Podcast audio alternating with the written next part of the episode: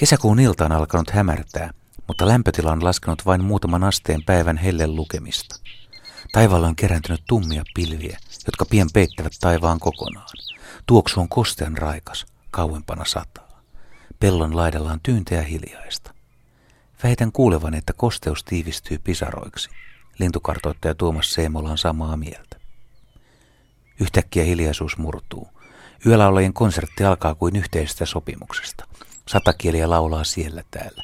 Luhta ja Viitakerttunen lurittelevat melodioitaan. Ruisrääkkä narisee ja kehräjän rukki surisee.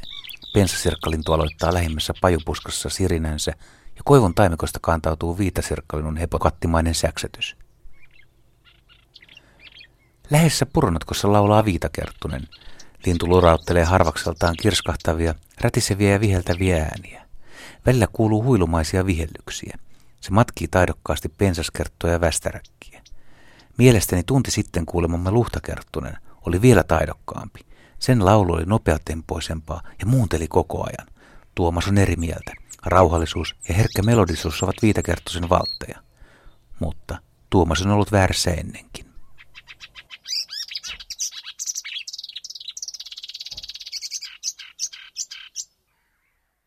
Luhtakerttusen laulua on hauska kuunnella. Linnut eivät toistele säkeitään tunnista toiseen, kuten vaikkapa satakieli. Kerttuset ovat taitavia matkijoita ja niiden laulu vaihtelee sen takia suuresti. Parhaat luhtakerttusyksilöt ovat napanneet repertuaarinsa noin sadan lintulajin ääniä. Yhteensä luhtakerttusten on arvioitu matkivan yli kahdensadan lintulajin ääntä. Osa niistä on opittu talvehtimisseudulla Afrikassa ja osa muuttomatkan varrella. Osa on tuttuja kotimaisia lajeja. Ihan pesimäalueen linnustoa. Kun vietin kevään kaksituhattakolme Louksjärvellä Ahvenanmaalla, kirjasin muistiin yhden Luhtakerttusen taidot. Päiväkirjassa on luku. viides kuudetta Kataikon revierikseen valinnut Luhtakerttunen on osoittautunut todelliseksi mestarilaulajaksi. Sen äänivalikoimaan kuuluvat muun muassa tiklin ja hempon kutsuäänet, varpusmainen torailu ja silputus, kottaraisen rääyntä ja talitiaisen varoitus. Pajusirkun kutsuäänikin on hyvin hallinnassa.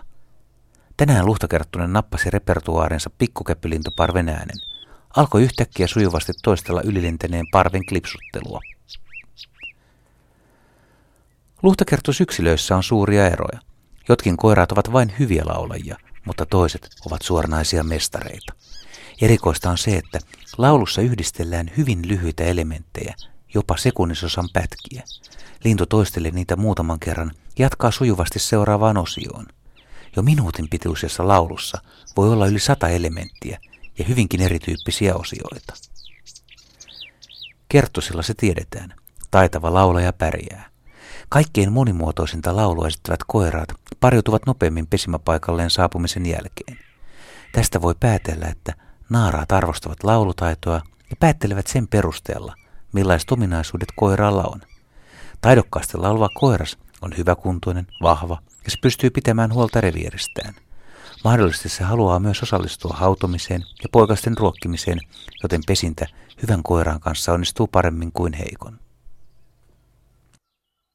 Luhtakerttusta löytyy yksi jännittävä tieto, joka tosin ei taida ihan koskea meille Suomeen asti tulevia lintuja, mutta voi tulevaisuudessa olla mielenkiintoinen. Lajin ydinalueella Keski-Euroopassa kädet munivat usein kerttusten ja siten myös luhtakerttusten pesiin. Nämä tunnistavat kuitenkin vieraan munan paremmin kuin esimerkiksi ryti tai rastaskerttunen. Tsekissä tehdyn tutkimuksen mukaan luhtakerttusen pesään munituista käenmunista vain neljä prosenttia kehittyi lentopoikasiksi. Rytikerttusella luku oli kuusitoista prosenttia ja rastaskerttosilla liki kolmannes onnistui käen kannalta hyvin. Käki siis tuhlaa jälkeläisiä munimalla luhtakerttusten pesiin. Tämä supertaitava laulutaituri on siis evoluution kiivaassa kilpajuoksussa edellä vielä käkeä.